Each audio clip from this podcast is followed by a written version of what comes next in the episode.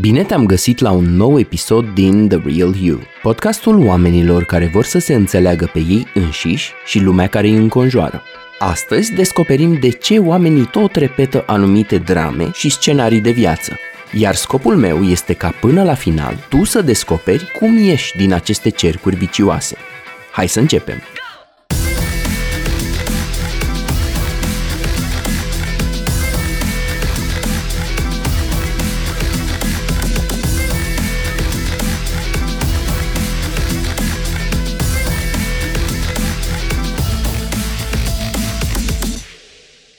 În episodul de astăzi, mi-ar plăcea mult să răspundem la câteva întrebări fundamentale, și anume, de ce intru mereu în același gen de relații și îmi aleg același gen de parteneri? Și de ce nu mă înțeleg cu oamenii din jur? Și cum îi fac să înțeleagă că, și aici completez cu ce vrei tu să înțeleagă oamenii din jur. Îți propun să facem cunoștință cu trei personaje cu care cu siguranță te-ai întâlnit în viața asta – ba chiar ai mai și intrat în rolurile lor din când în când. În anul 1968, Stephen Carpman a vorbit pentru prima oară despre triunghiul dramatic, arătând tendința disfuncțională a oamenilor de a intra într-unul dintre trei roluri, victimă, salvator sau persecutor. De foarte multe ori, acolo unde găsești dramă, găsești și unul dintre aceste trei roluri. Dacă te preocupă psihologia, sigur ai auzit de salvatori, de rolul victimei, însă sper ca episodul de astăzi să aducă mai multă lumină pe ulița ta. Pentru că, în majoritatea discursurilor, acești termeni sunt folosiți fără a fi explicați sau detaliați. Înainte să facem cunoștință cu cele trei personaje, aș vrea să punctez faptul că, după cum vei vedea, triunghiul dramatic apare peste tot în societate. Așa că, pe măsură ce asculți, te invit să te gândești la tensiunile, dramele și conflictele tale de la locul de muncă, din familie și din relațiile prin care ai trecut. Triunghiul dramatic este un joc între responsabilitate personală și putere, mai ales când vine vorba despre asumarea lor. Aceste roluri nu sunt luate conștient, într-o inițiativă onestă de rezolvare a unor probleme ci sunt folosite de actori pentru a-și îndeplini scopuri și agende inconștiente despre care o să vorbim imediat. Hai să facem cunoștință cu primul personaj. Victima nu este cineva care e neapărat o victimă, ci acea persoană care se simte sau acționează ca fiind o victimă. Încearcă să se convingă pe sine și pe cei din jur că nu poate face nimic și că nimic nu poate fi făcut, că toate încercările sunt inutile deși chiar s-a străduit din răsputeri. Pe victimă o recunoști prin faptul că nu acționează și nu ia decizii, care să-i poată debloca situația de viață, ci mai degrabă ia pseudo-decizii și aplică non-soluții, așa numitele soluții care alimentează problema. Un beneficiu al simptomului, cum este el numit în psihologie, este următorul. Victima evită schimbarea reală sau confruntarea adevăratelor emoții profunde. Pentru că orice formă de dezvoltare personală de profunzime presupune risc și anxietate. Dacă lucrurile n-ar sta așa, toată lumea și-ar trăi visele. În același timp, victima simte că face tot ce îi stă în putere. Astfel, mantra victimei este bietul de mine sau sărmanul de mine. Victima se simte persecutată, oprimată, neajutorată, lipsită de speranță, lipsită de perspectivă lipsită de putere, rușinată și e blocată. Nu ia decizii, nu rezolvă probleme, nu se poate bucura de viață și nu poate să obțină insight-uri și un nivel mai profund de introspecție. Victima va atrage în joc un persecutor sau, dacă nu este persecutată, va găsi până la urmă pe cineva pe care să îl pună în rolul persecutorului. De asemenea, ea va cere ajutor și va crea unul sau mai mulți salvatori, rolul cu numărul 2 pe care îl vom descoperi imediat. Apropo, când am descoperit asta pentru prima oară, am simțit că mă lovește o roabă plină cu cărămizi. Pentru că am recunoscut nenumărate patternuri din viața mea și a celor apropiați, începând cu relația dintre părinții mei și terminând cu ultimul job toxic la care am lucrat. Victima neagă faptul că ar putea să-și schimbe circumstanțele și să-și ia destinul în mâini îi poate controla indirect și manipula pe ceilalți, făcându-i să se simtă vinovați. Atunci când victima își alege rolul, în mod inconștient cei drept, și cere ajutor, ea nu vrea să fie împuternicită, ci vrea să îi se valideze rolul și să primească empatie și să își alimenteze stările emoționale de care este dependentă. În ultima vreme am vizitat nenumărate grupuri de suport online, atât din România cât și din străinătate, unde oamenii încep prin a scrie un mesaj foarte lung în care își descriu în detaliu drama, apoi zeci, poate chiar sute de persoane intervin mai jos în comentarii și încearcă să-i ofere suport, pe care victima îl respinge, sub diferite motive și pretexte. Victima poate fi oprimată de cineva anume sau de lume în general. Îi știi pe oamenii aceia care spun, dacă nu m-aș fi născut în România, aș fi reușit. Sau faimoasa melodie, nu ne-am născut în locul potrivit. Ce convenabil! Cu alte cuvinte, eu sunt deștept, perseverent, am toate resursele să reușesc. Dar cumva țara e problema. Una dintre replicile frecvente ale victimei este, păi și ce vrei să fac? Într-un context în care se poate face totuși ceva. Altfel spus, țara trebuie să se schimbe, nu eu. Până nu se schimbă, eu sunt legat de mâini și de picioare. Ce vrei să fac? Așa că aș plânge de milă este o atitudine cheie a victimei. O vei recunoaște după tonul plângăcios pe care își descrie în detaliu problemele. Victima trăiește pe un pat de spini, de pe care ar putea să se dea jos. Însă ceea ce o ține agățată este ceea ce în psihologie numim neajutorarea dobândită. În engleză îi zice learned helplessness. Cum spuneam, se pricepe cel mai bine în a agăța pe cineva în poziția salvatorului. Care sunt beneficiile victimei? Ei bine, victima nu se uită în interior și nu adresează problemele de profunzime, rămânând astfel focalizată pe nivelul superficial al problemei. Un alt beneficiu este că se simte ok datorită rolului de martir, care este un rol nobil, și primește și empatie din belșug din partea celorlalți. Empatia și mila sunt un fel de surogat de iubire și acceptare. Sunt bune și alea, gen, dacă n-am chent, fumez viceroi. Pe lângă asta, apare și un simț, profund inconștient și foarte subtil adeseori, al superiorității.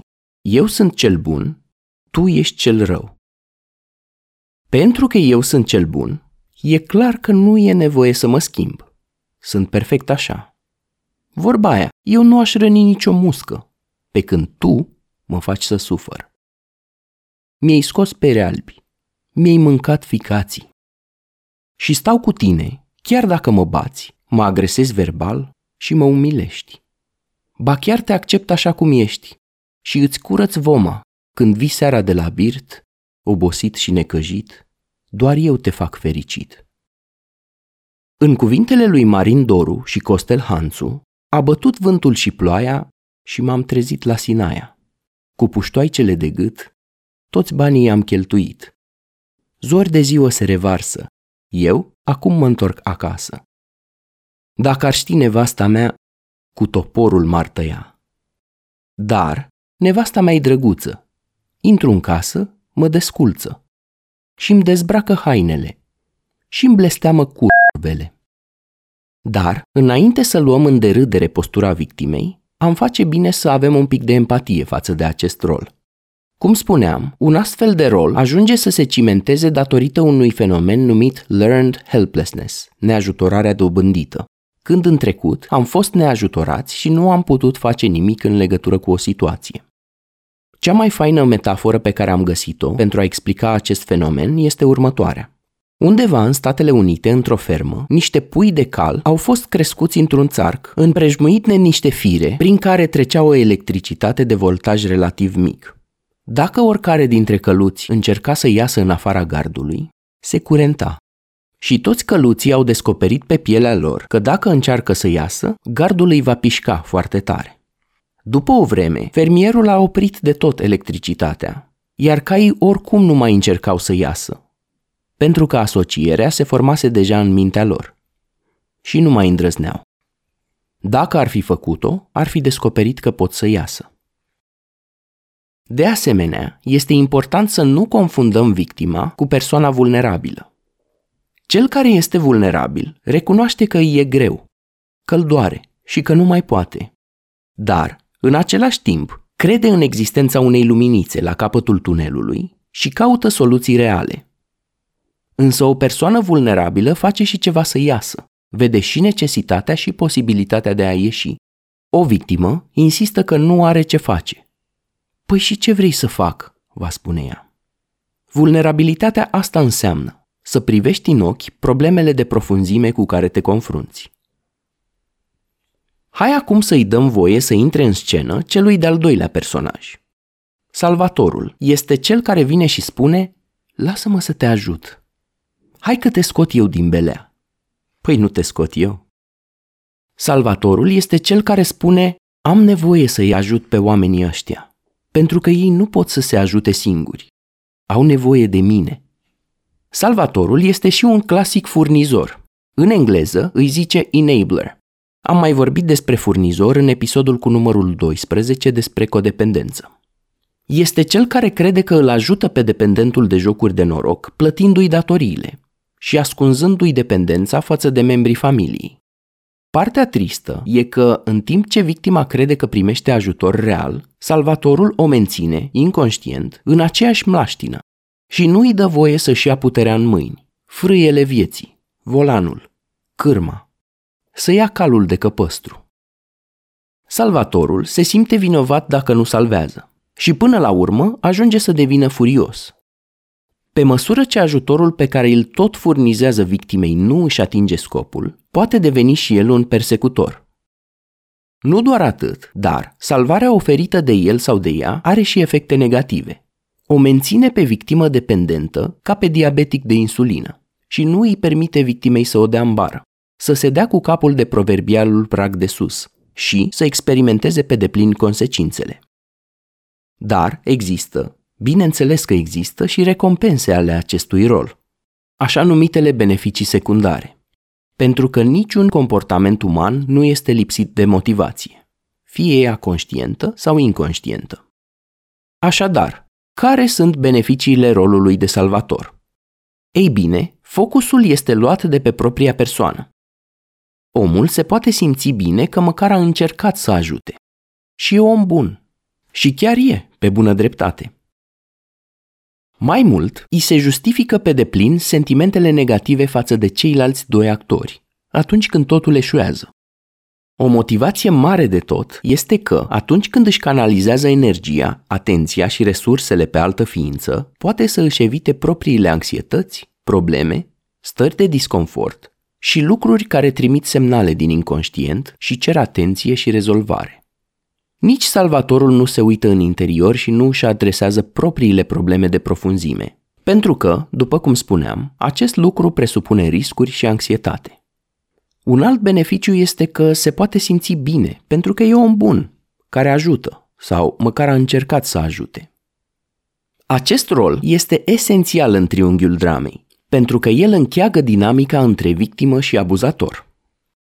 Astfel, interesul primar al salvatorului este evitarea propriului bagaj. Pretextul este cât se poate de etic, moral, onorabil, altruist și uman, îngrijorarea față de semenii săi și preocuparea pentru bunăstarea lor. Salvatorul va spune, nu pot să n-am suflet, doar ce vrei să fac? Să-l las să moară?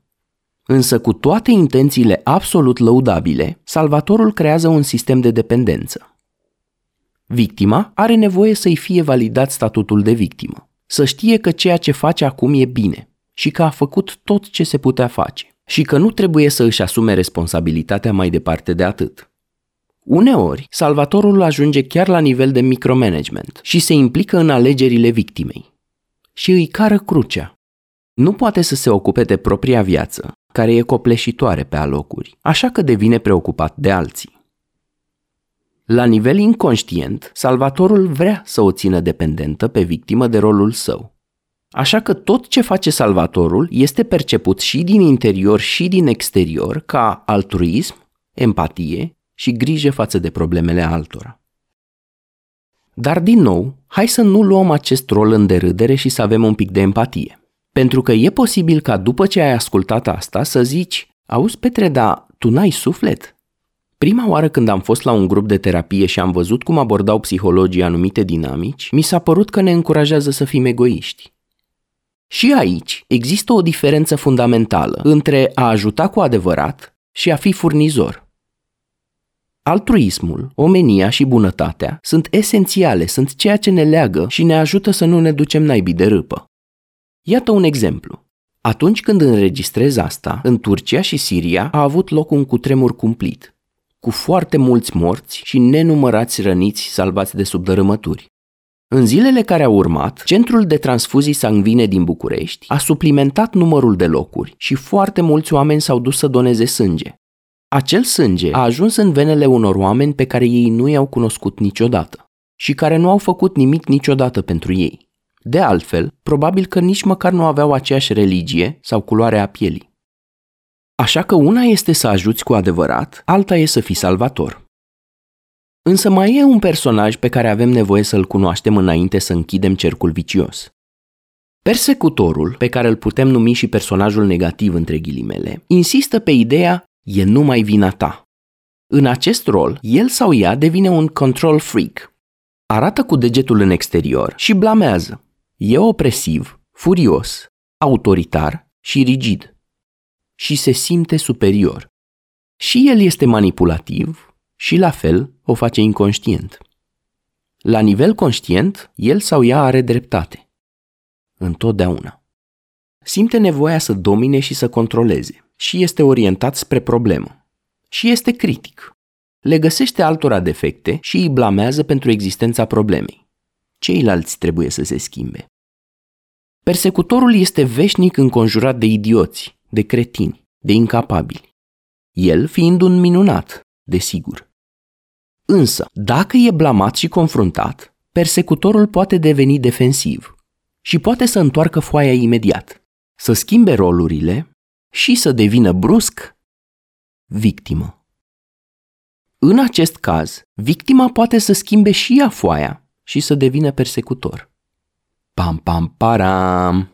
Dar, la fel cum victima nu e întotdeauna o victimă reală, nici persecutorul nu e neapărat un agresor veritabil. El poate fi un agresor perceput de către victimă. Uite un exemplu. Am un prieten care are darul incredibil de a se certa cu oameni peste tot pe unde mergem. M-a lăsat cu gura căscată când a reușit performanța să se certe chiar și cu băiatul de la șaorma. Un personaj atât de neutru, căruia nu trebuie decât să-i spui dacă vrei sos dulce sau picant și maioneză cu usturoi sau fără.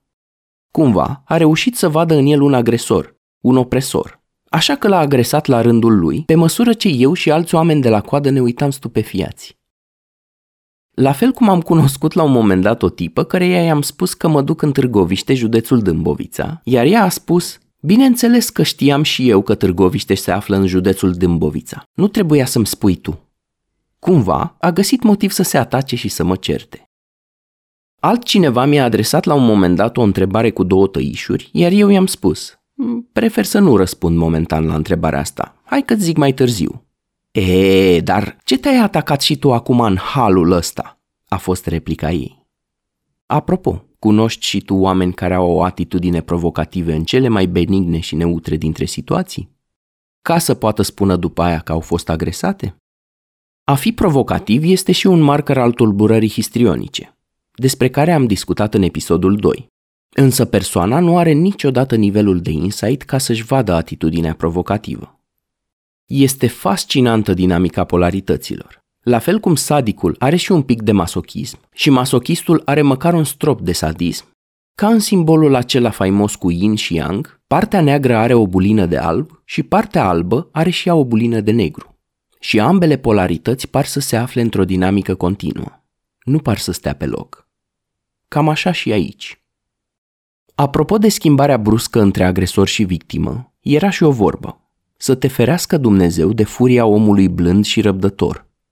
De aceea, unii clienți de la cabinet ne spun ceva de genul Eu sunt o fire împăciuitoare și am o atitudine pozitivă. E destul de greu să ajungi să te cerți cu mine. Dar, și dacă mă super prea tare și mă întărâți, atunci iese cu scântei.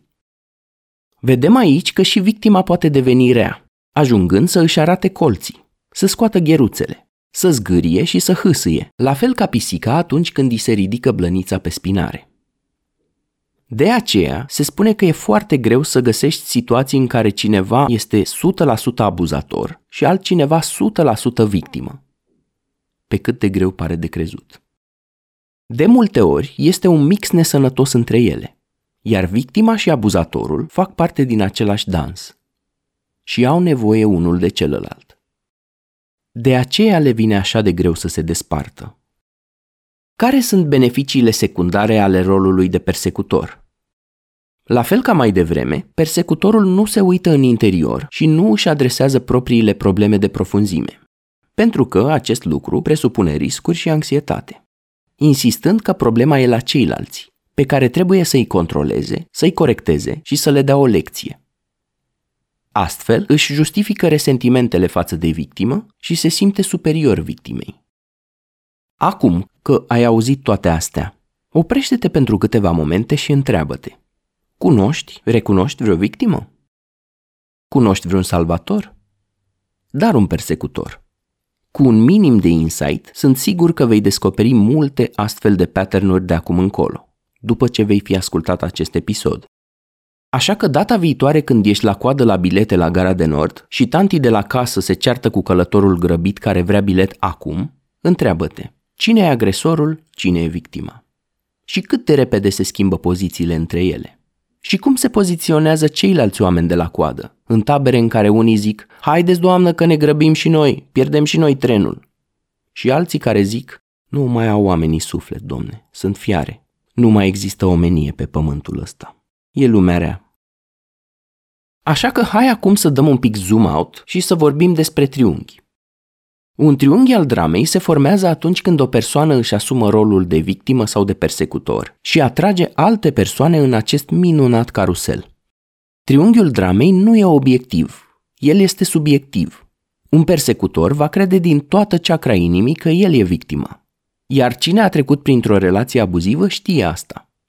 Și unul și celălalt arată cu degetul în direcția opusă și spune, tu ești abuzatorul. Așa că dacă întreb cine e victimă, cine e persecutor și cine e abuzator, depinde cine îți răspunde și în ce moment. Un alt lucru important de conștientizat este că înăuntrul triunghiului nu se întâmplă foarte multe lucruri constructive și bune. Însă nu poți spune nici că te plictisești. Tocmai de aceea îi spune triunghi dramatic, pentru că e multă dramă în interiorul lui. Triunghiul dramatic distruge relații de foarte multe ori lăsându-i pe oameni mai rău decât erau înainte. Când el începe, fiecare actor își asumă un rol, iar mai apoi trece în alt rol și alt rol și alt rol. Salvatorul devine persecutor, persecutorul victimă și așa mai departe. Schimbarea de roluri în acest carusel este o trăsătură cheie a acestor jocuri psihologice. Apare adeseori de nicăieri și le creează tuturor furie, durere, confuzie și dezorientare. Majoritatea celor blocați în triunghiul dramei nu au insight și nu pot să dea zoom out ca să vadă tabloul în ansamblu și cu atât mai puțin să conștientizeze de ce fac ceea ce fac. Dacă ar face asta, s-ar dărâma toată șandramaua. Dar e mai ușor să călărești acest carusel decât să te întrebi, dar oare de ce reacționezi așa? Răspunsul simplu e din traumă. Astfel de roluri te lasă simțindu-te că ai dreptate și că ai făcut tot ceea ce ținea de tine și că scopurile tale au fost mai mult decât justificate. Însă ele fac puțin sau nimic să redreseze problema manifestă. Iar unele probleme fundamentale, care stau la baza situației, nu sunt deloc și niciodată adresate. E absolut normal ca fiecare dintre aceste roluri să se simtă îndreptățit, să se comporte așa cum se comportă și să nu vadă altă variantă, ba chiar li se va părea ciudat dacă îi confrunți. Persecutorul va zice, normal că l-am agresat. Păi dacă e prost, trebuia cineva să-l scuture, să-l facă să înțeleagă, să-i dea o lecție, să-l pună la locul lui. Victima va zice, păi și ce voiai să fac? Nu vezi că-ți vai de mine? Crede-mă, nu mai pot. Și pe bună dreptate, nu mai poate. Iar Salvatorul va spune, nu pot să nu am suflet și să nu-i car crucea omului ăstuia. Ce s-ar face fără mine? trebuie să intervin. Problema este că fiecare dintre aceste trei poziții neagă, minimizează sau face abstracție de un aspect cheie din realitate. Mai precis, persecutorul minimizează valoarea victimei. Salvatorul minimizează capacitatea victimei de a gândi pentru ea însăși și a acționa folosindu-și propriile resurse. Iar victima își neagă puterea interioară, abilitatea de a gândi și capacitatea de rezolvare de probleme. Fiecare actor se implică în acest joc din motive egoiste și oarecum narcisice. Ei bine, da, fiecare dintre acești trei actori din triunghiul dramatic are o anumită doză de narcisism. Și folosesc aici termenul în sensul cel mai larg posibil. Adică nu mă refer la tulburarea de personalitate sau la narcisismul malign, forma extremă, gravă și vitriolică. Atunci când spun narcisism, mă refer la acele trăsături care ciupesc un pic din tabloul narcisic. Trăsături din care avem cu toții. De altfel, pe o scară de la 0 la 100, este bine să nu scorezi 0, oricum ar fi imposibil. Pentru că asta înseamnă că nu ești în contact cu tine și cu nevoile tale. La fel cum nu e adaptativ nici să scorezi prea mult, pentru că atunci devine nociv, atât pentru tine cât și pentru ceilalți. Dar revenind, cum se manifestă narcisismul fiecărui actor? Victima zice, uite ce neajutorat sau neajutorată sunt, iar asta mă face special sau specială. Uite cât de distrus pot să fiu. Ia uite ce mai sufăr. Și se simte special și martir în suferința sa. Persecutorul zice, toți din jurul meu sunt niște cretini, niște idioți, incompetenți, cocliți. Eu sunt rezonabil, eu sunt bun. Sunt un minunat. Și totul ar merge șnur dacă n-ar fi ăștia atâta de proști. Mai mult, eu sunt judecătorul care îi judecă, îi evaluează și îi scoate defecții. Îi încadrează și îi condamnă. Deci, asta mă face special. Iar Salvatorul zice, uite câtă nevoie are de mine sărmanul X și sărmana Y. Ce s-ar face ei fără mine? Eu am suflet și ajut nu ca alții care trec indiferenți pe lângă suferință. Ba chiar mai mult, unii chiar fac și rău. Maica Tereza este un studiu interesant la acest capitol. Deși a luat premii și a dat mâna cu președinți mari, există o parte nu întunecată, ci foarte întunecată a ajutorului pe care îl oferea oamenilor suferinți. Există documentare pe YouTube și un capitol dintr-o carte scrisă de Christopher Hitchens în care acest lucru este descris în detaliu și toate sunt bazate pe mărturii ale oamenilor care au fost acolo. Bun, hai să luăm câteva povești și ilustrații. Nu știu dacă ai auzit vreodată expresia românească ajuți săracul, ajuți pe dracu. Și parcă mai era o vorbă cu facerea de bine, dar nu mai știu care era continuarea. Într-o postare pe care am citit-o la un moment dat și care a devenit virală, un tip povestește cum a vrut să îi redea demnitatea unui om al străzii, fără ca acesta să-i fi solicitat ajutorul. I-a găsit adăpost, i-a amenajat un culcuș la cald și i-a făcut rost chiar și de un loc de muncă. L-a băgat muncitor cu ziua la cineva care avea nevoie în construcții, ca să dea cu bidineaua cu var pe niște pereți. Toate bune și frumoase. Trece prima zi, trece a doua, Trece a treia, după care salvatorul nostru primește un telefon de la angajator care îl întreabă, auzi, unde-i băiatul ăla pe care mi l-ai trimis la muncă cu ziua? Așa că se duce să vadă ce s-a întâmplat și îl găsește pe omul nostru cu pătura în cap la 10 dimineața, spunând că el nu mai vrea să meargă la muncă. Așa că îl întreabă de ce. La care victima spune, păi, nu numai că m-a pus să dau cu var, dar trebuia să dau și cu mopul să curăț după aia. M-am mai pus și să pun niște moloz într-o roabă pentru ca el să fie evacuat și mai trebuia să curăț și geamurile. Cu alte cuvinte, niște sarcini absolut normale pe care le-ar face un om care muncește cu ziua. Păi și de ce nu mai vrei să te mai duci? îl întreabă salvatorul. Nu mai merg, domne, pentru că e de muncă. Da, pentru că e de muncă. Într-o poveste absolut similară, un vlogger român pe care l-am descoperit absolut accidental într-o spirală de YouTube, datorată ADHD-ului digital de care suferim cu toții, a făcut o scurtă serie de episoade în care a salvat un om amărât, făcând o colectă digitală de bani, cu care i-a cumpărat o bicicletă și l-a ajutat să se înscrie într-una dintre aplicațiile prin care livrezi mâncare și câștigi bani. La scurt timp, omul nostru a dispărut cu bicicleta. A fost de negăsit. Iar vloggerul nostru îl căuta frustrat și întreba în stânga și în dreapta, unde e X? Că-l rup cu bătaia când îl prind. Mai târziu și-a cerut scuze pentru ieșirea nervoasă, însă această ieșire este martorul furiei experimentate de Salvator, transformat în persecutor, atunci când descoperă că schema nu merge.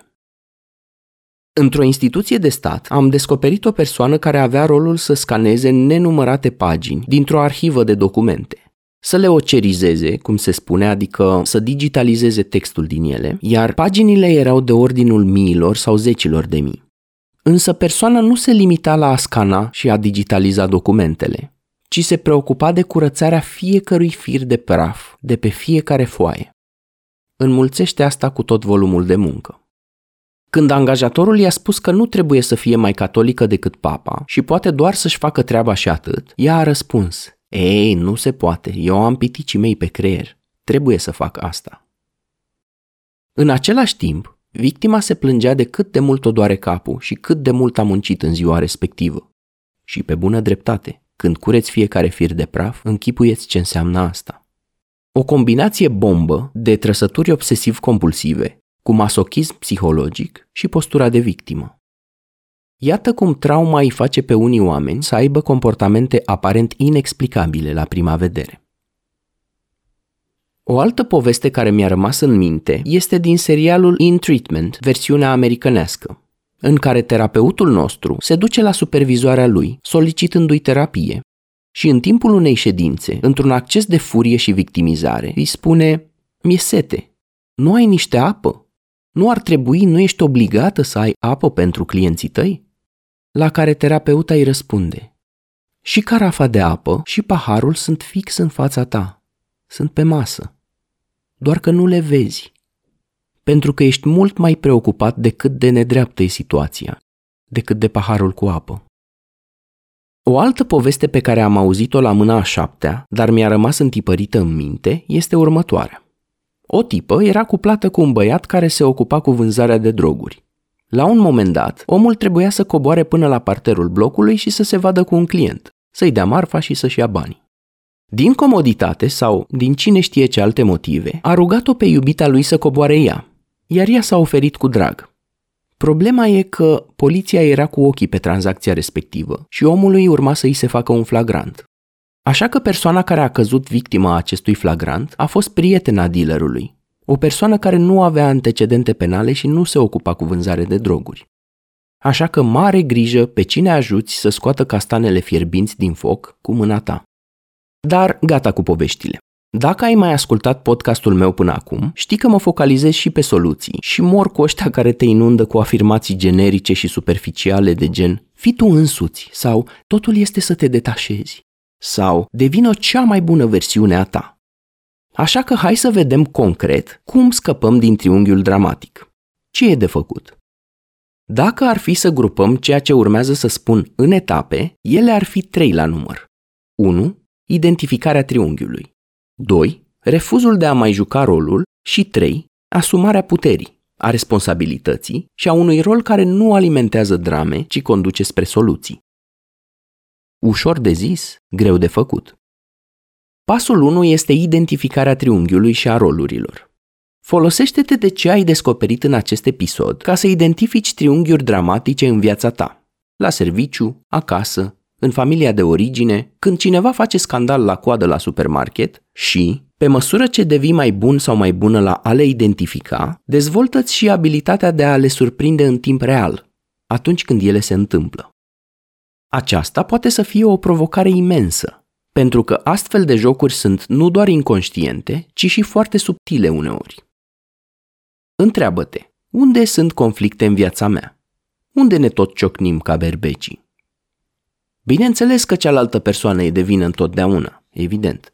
Dar vin și te întreb, totuși, care este rolul pe care ți-l asumi tu cel mai des dintre toate cele trei descrise mai devreme? Cum stai cu nevoia de a avea dreptate? și cu toleranța față de alte opinii. De exemplu, cât de greu îți este să înaintezi prin viață? Cât de mult simți nevoia să repari o situație problematică atunci când o vezi? mai ales atunci când e posibil să nu fie treaba ta. Apropo, cum te fac să te simți întrebările astea? Pun pariu că vor exista ascultători care vor lua ce au auzit mai devreme și vor merge cu aceste informații ca să-i repare pe alții. La modul, uite fă, ia ascultă asta, să vezi ce zice Petre, că ai o problemă, că ești victimă, că ești agresor, că ești salvator. Cu alte cuvinte, eu sunt ok, tu nu ești ok. E plin de oameni care vor să îi schimbe pe cei din jur, fără să vrea să se schimbe vreun pic pe ei înșiși. Pentru că introspecția, adică privitul în interior, e de un milion de ori mai grea decât degetul îndreptat către ceilalți. Cu timpul, vei conștientiza atunci când cineva acționează ca o victimă și poți să ții minte că nu e de datoria ta să schimbi scutecele emoționale ale nimănui. Mă refer la adulți aici și în sens metaforic. Foarte important, o modalitate incredibil de eficientă pentru a descoperi dacă ești prins sau prinsă într-un triunghi este să vezi dacă nu cumva acționezi din frică, obligație sau vinovăție. Știi cum e când te sună de la compania de telefonie mobilă să te facă să mai semnezi pe încă trei ani contractul? Și îți spune, Bună ziua, domnule Bârlea! Aveți câteva minute să vorbim despre oferta specială pe care v-am pregătit-o? Și tu n-ai niciun chef și nici timp și ai cu totul alte priorități. Și încă nu te-ai hotărât dacă vrei sau nu să semnezi pe încă trei ani. Și totuși rămâi acolo în apel cu vânzătorul. Și îți mai dai și acordul pentru niște lucruri, din frică, obligație sau vinovăție. Dacă ești în relație cu cineva cu o dependență, fie că vorbim de alcool sau păcănele, e posibil să fii prins sau prins într-un triunghi. Wayne Dyer dădea un exemplu destul de fain cu o soție care venise la el pentru o ședință de consiliere să-i povestească despre soțul ei care era alcoolic. Să mă scuzați, domnul psiholog, că mi-e și rușine să vă spui, dar soțul meu vine de la cârciumă după ce a făcut pe el de beat ce e și are mahmureală, are momente când devine agresiv și nu mă înțeleg cu el în niciun fel. Și așa mai departe. La care Dyer o întreabă. Știați că are probleme cu băutura atunci când l-ați luat? Iar doamna răspunde afirmativ.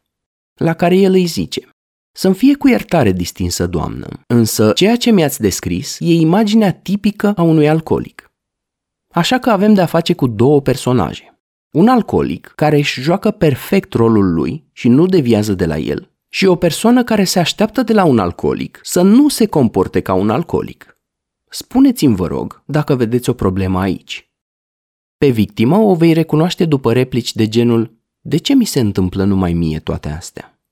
Ca persecutor, te vei identifica dacă te întrebi unde ai sentimentul de superioritate și te raportezi la alții cu o atitudine de tip eu proastă, eu un idiot, oamenii ăștia sunt niște retarzi. Unde simți nevoia să-i pui pe oameni la locul lor? Să le arăți tu, să le dai o lecție de viață nesolicitată. Cât de mare e nevoia ta să ai dreptate, în orice context?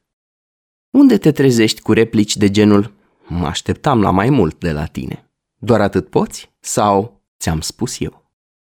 În cazul salvatorului, când cineva îți povestește cât de oropsit e, tinzi să iei partea în mod necondiționat și automat? Bineînțeles că mila e o virtute și mulți oameni chiar sunt amărâți.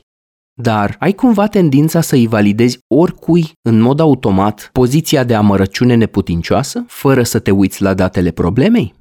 În cuvintele lui Adrian Minune și Stana Izbașa, părinții nu mă înțeleg. Prietenii greu se aleg. Vai de viața mea. Dușmanii îmi dau târcoale, păsări răpitoare. Vai de viața mea. Odată ce ai identificat triunghiul dramatic și personajele, vine faza a doua, refuzul de a juca acest joc psihologic. Ei, acum ai atunci. Cum poți să te abții de la a face ceea ce ai făcut cu naturalețe timp de o viață întreagă? Cu multă terapie, dar asta e o altă discuție. Ideea e că în momentul în care refuzăm aceste roluri, triunghiul nu se mai creează. Însă aici intervine rezistența. Ce înseamnă rezistența? Acest termen atât de des folosit de psihoterapeuți. Psihicul opune în mod natural rezistență la idei noi, atitudini noi și comportamente noi. De ce? Pentru că orice corp străin este perceput ca o amenințare asupra ecosistemului. Pentru că nu e vorba doar despre a accepta o idee nouă. Atât timp cât ideea respectivă are rădăcini adânci și implicații imense și efect de domino asupra altor idei, comportamente și atitudini. Altfel spus, ca să accepti noua idee, de exemplu, să nu mai fii victimă sau salvator sau agresor, psihicul tău ar trebui să se restructureze la un anumit nivel. Or, asta nu e floare la ureche. Motiv pentru care un simplu episod de podcast nu va fi suficient pentru schimbare și majoritatea celor care vor asculta vor rămâne la fel ca înainte. Dar nu și tu. Pe cât de paradoxal sună, există oameni dependenți de zbuciumul lor, care preferă să spună mi-ai mâncat ficații sau nu mai pot, simt că îmi bubuie capul, decât să rezolve o problemă punctuală. De altfel, drama, certurile, scandalul și zbuciumul creează niște stări de excitație ale sistemului nervos care pot să devină adictive. Și există oameni care nu știu cum este să trăiești un stil de viață calm, liniștit și echilibrat. Lipsa zbuciumului și a dramei sunt de-a dreptul paradoxale. Liniștea le este total neobișnuită și nu au cum să se adapteze la așa ceva. Ar trebui să învețe de la zero cum ar veni. Așa că victima va veni și va spune, da, dar situația mea chiar este imposibilă. Nu îți imaginezi cât de greu îmi e. Ei bine, una e greu, alta e imposibil.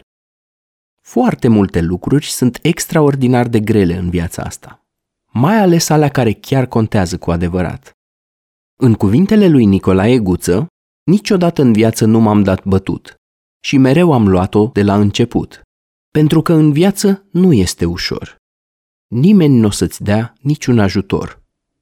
Când eram în amfiteatru la un curs la facultatea de psihologie, o colegă a lansat un strigăt disperat de ajutor către unul dintre cei mai respectați profesori din facultate, spunându-i Domn profesor, ați vrea vă rugăm să ne amânați termenul limită pentru proiectul de semestru?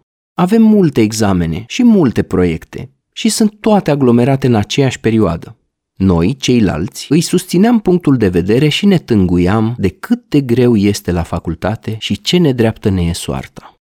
Mai țin minte și acum zâmbetul cald al profesorului, care ne-a spus așa. Dragilor, întotdeauna în viața voastră vor veni momente de criză, cum este și acesta. Important e cum le gestionați. Eu, personal, am terminat facultatea cu crampa scriitorului, adică acea durere a încheieturii mâinii pe care o ai de la prea mult scris. Așadar, sigur nu vă dau niciun fel de extensie a termenului limită. Dar vă mai spun ceva. Voi sunteți puternici. Acceptați provocarea asta și o să vă surprindeți pe voi prin faptul că veți reuși să faceți proiectul. Bineînțeles, era vorba de un răhățel de proiect de vreo trei pagini, iar drama nu și avea rostul. Însă discursul motivațional al profului mi s-a părut de zile mari. Apoi, persecutorul va spune, da, dar eu chiar sunt înconjurat de idioți. Crede-mă. Dacă ai lucra în echipa mea, mi-ai dat dreptate. Păi și de ce mai lucrezi cu ei, boss? Pentru privilegiul superiorității? Am fost, la un moment dat, la un curs despre mentalitățile poporului român, în care un expat venit din Germania povestea cât de fascinant este să lucreze cu o echipă de ingineri români. De câte ori le arăta un proiect făcut de altcineva, toți comentau, Domne, nu e bine făcut. Se putea mult mai bine. Și găseau tot felul de găuri în cașcaval. Cazul gravul, instalatorul sau mecanicul auto care te întreabă cine va lucra domne aici. Problema cea mare, continuă managerul german, e că atunci când le dau să facă un proiect mare și provocator, toți vin și îmi zic, domne, nu se poate. Nu se poate așa ceva. Așa că am ajuns să le spun, oameni dragi, aveți nevoie să aveți încredere în voi și în capacitățile voastre. Mi s-a părut genial înțelepciunea acestui exemplar de manager, pentru că exact despre asta este vorba, după cum vom vedea. În loc să devii persecutor, îi arăți victimei puterea interioară pe care o are.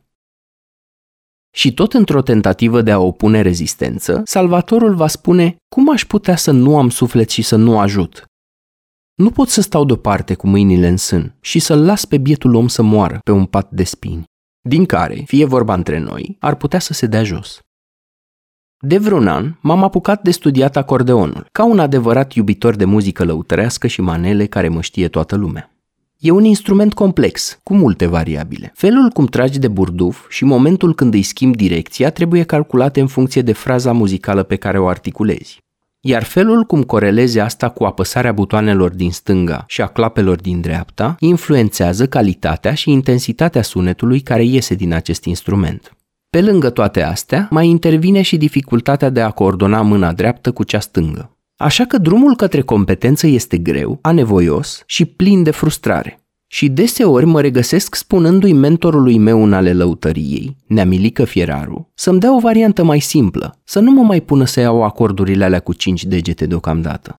De fiecare dată când mă aude că mă plâng, omul îmi zice așa, Băi Petrică, nu mai zice că e greu și că nu poți, că atrage energiile negative. Eu știu că tu poți, că de-aia te împing și de-aia nu vreau să te învăț ca la grădiniță. Știu foarte bine cât poți și cât duci. Dacă nu știam cât poți să duci, nu te mai împingeam, ok? Hai, de la capăt, pe aceeași armonie. Mi-am dat seama la un moment dat că Milică Fieraru e, într-un sens, tatăl pe care nu l-am avut niciodată. În condițiile în care în timpul școlii generale, taică o somitate în domeniul filologiei și literelor, făcea temele cu mine la limba română și mă desființa complet ca ființă umană când făceam chiar și cea mai mică și insignifiantă greșeală de gramatică sau de ortografie. Ba chiar mai rău, odată a făcut o compunere în locul meu, ca să mă salveze, pe care am luat nota 10, bineînțeles. Dar ce îi subcomunici tu copilului atunci când tu faci temele în locul lui? E ca un fel de, ia, dă-te așa la o parte, că tu nu ești în stare, lasă-mă pe mine. Că tu trebuie să iei note mari și n-am încredere că tu poți să faci asta pe talentul tău. Și știi care e cea mai ironică fază? Compunerea aia era despre mine. Și a scris-o taică meu. Bineînțeles că, la fel ca în simbolul yin și yang, există și o parte luminoasă și înduioșătoare, și anume faptul că a văzut în mine unele calități pe care le-a așternut în respectiva compunere și le-a scos la lumină cât a putut de frumos. Dar hai să revenim. Să refuzi să fii salvator nu înseamnă să nu ajuți pe nimeni niciodată. Poți să oferi oamenilor un număr pe care să plângă și diferite forme de ajutor concret. Dacă se poate, doar atunci când ei solicită ajutorul tău, nu cu japca, și doar atunci când poți, nu la orice oră din zi și din noapte. Zilele trecute eram la metrou, iar cineva, care probabil nu era din București, introducea cartela în mod greșit pentru a treia oară și înjura de mama focului. Tendința mea naturală ar fi fost să-l ajut pe om. Uite, domne, bage așa cartela. Numai că eu eram în întârziere și aveam nevoie să mă salvez pe mine. Așa că am trecut mai departe pe lângă om și sunt sigur că la un moment dat a reușit și el să intre la metrou. Ori s-a uitat pe indicațiile absolut evidente despre cum se bagă cartela cu dunga neagră în stânga, ori l-a ajutat altcineva. Sigur n-a rămas necăjit până în ziua de astăzi. Iar pasul al treilea este asumarea responsabilității și a puterii interioare, pentru fiecare dintre cele trei roluri. În cazul persecutorului, poți să te întrebi Oare chiar e mereu vina nevestei sau a celor din echipă atunci când nu ți iese ție ceva? Cum ai putea să comunici asertiv? În cazul salvatorului, poți să te întrebi, care sunt câteva dintre lucrurile pe care simți că le ai de lucrat la tine? Știți cum spune în instructajul de la avion? Părinții cu copii mici își vor pune mai întâi ei masca și abia apoi vor pune masca copiilor lor.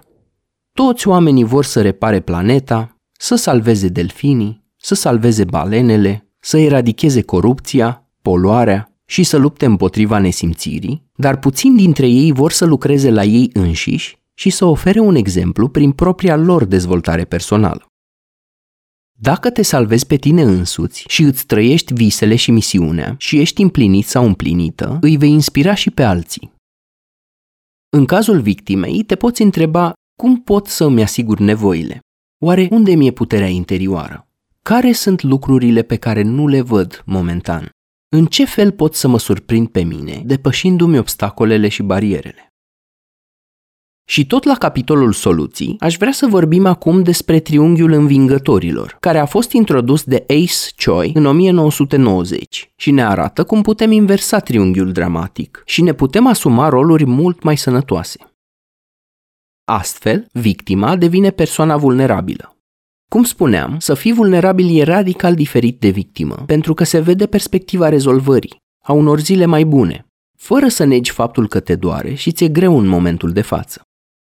Atitudinea este una de tip, deși mi-e tare greu în momentul de față, știu că am o minte și o inimă care să mă ajute să îmi împlinesc nevoile. Persoana vulnerabilă știe că poate cere ajutorul, iar dacă cineva refuză să îl acorde, asta e. Salvatorul devine persoana empatică și un fel de coach.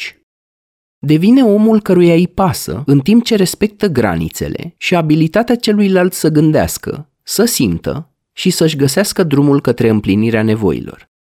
Persoana empatică acordă ajutorul doar atunci când îi este solicitat, nu cu japca. Știi cum era vorba aia? Dă-i unui om un pește și l-ai hrănit pentru o zi. Învață-l să pescuiască și l-ai hrănit pentru tot restul vieții. Așa că pune întrebări de coach. În loc să zici, săracul de tine, dă-te așa că-ți car eu crucea. Întreabă, ce poți face tu în situația asta? Iar persecutorul devine persoana asertivă. Cum era vorba aia? Fii unul dintre oamenii care îi trage în sus pe ceilalți, nu care îi pune la pământ. În loc să pedepsească, să manipuleze, să învinovățească și să umilească, persecutorul poate să devină rezonabil și să vadă că și victima are capacitatea să crească, cu fricțiune și durere și adversități. Pentru că nu prea există evoluție personală fără efort. Caută să îi împuternicești pe alții și să te împuternicești și pe tine. Iată alte câteva idei pentru a ieși. Conform faimosului psiholog Martin Seligman, există o singură cale ca să treci de la neajutorarea dobândită la autoeficiența dobândită. În engleză, autoeficiența se numește self-efficacy și am mai vorbit în multe episoade despre ea. Acum, să nu crezi că trecerea de la neajutorarea dobândită la autoeficiența dobândită se întâmplă de pe azi pe mâine. Însă călătoria merită toți banii și tot efortul. Păstrează o atitudine neutră. În niciun caz nu deveni defensiv sau defensivă. La fel și cu agresivitatea. Alege mai degrabă stilul asertiv. Abține-te, dacă poți, de la comportamente precum blamare, critică, acuze, predici, ceartă, monitorizare și control, amenințări și atitudini obsesive. Cum spuneam mai devreme, conștientizează dacă faci orice acțiune din frică, obligație sau vinovăție. Și ține minte că fiecare om are propriul lui liber arbitru, propria putere interioară și propria marjă de control asupra lucrurilor. Și respectă adultul din fiecare, nu îi reduce pe oameni la simpli copii. Iar acum că am ajuns la final, dăm voie să te întreb, cum ți s-a părut episodul ăsta? Ce anume te-a trigăruit cel mai tare? Eu am fost Petre Bârlea și până data viitoare aș vrea să îți spun că am încredere în resursele tale din interior și în puterea ta de a adopta o atitudine echilibrată. Numai bine!